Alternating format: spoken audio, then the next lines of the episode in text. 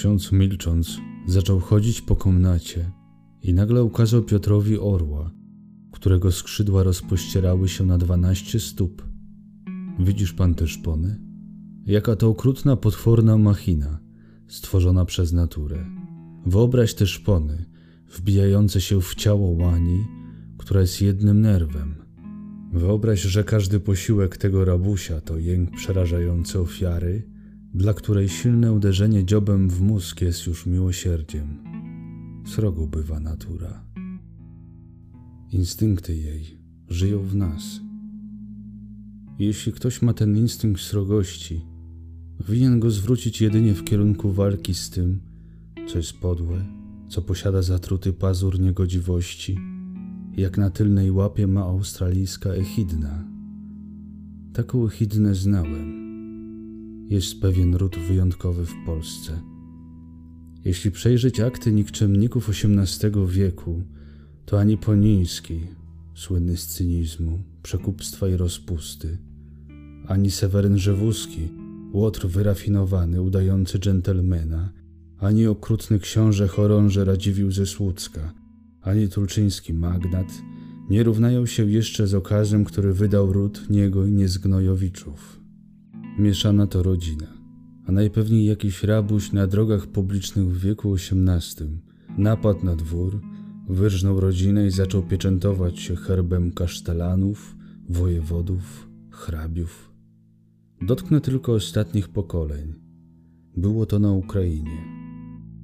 Kiedy hrabia Bolesław umierał i sparaliżowany leżał sam w pokoju i nie mógł już mówić, tylko oczy widziały jeszcze wszystko i umysł rozumiał.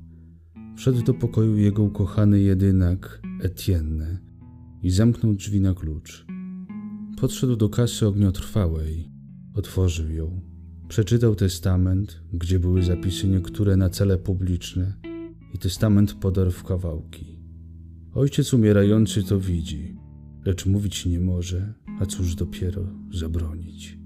Wtedy więc Etienne wyjmuje z kasy czterdzieści tysięcy rubli, chowa do kieszeni i nie kiwnąwszy nawet ojcu na wieczne dobranoc z głową, wychodzi. Zanim umarł stary hrabia Bolesław, młody już jechał do Paryża.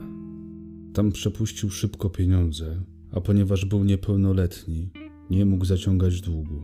Dochody przysyłane przez opiekuna nie wystarczały, więc żył na utrzymaniu kilku starych bachantek i podrabiał weksle. Wrócił wreszcie do kraju.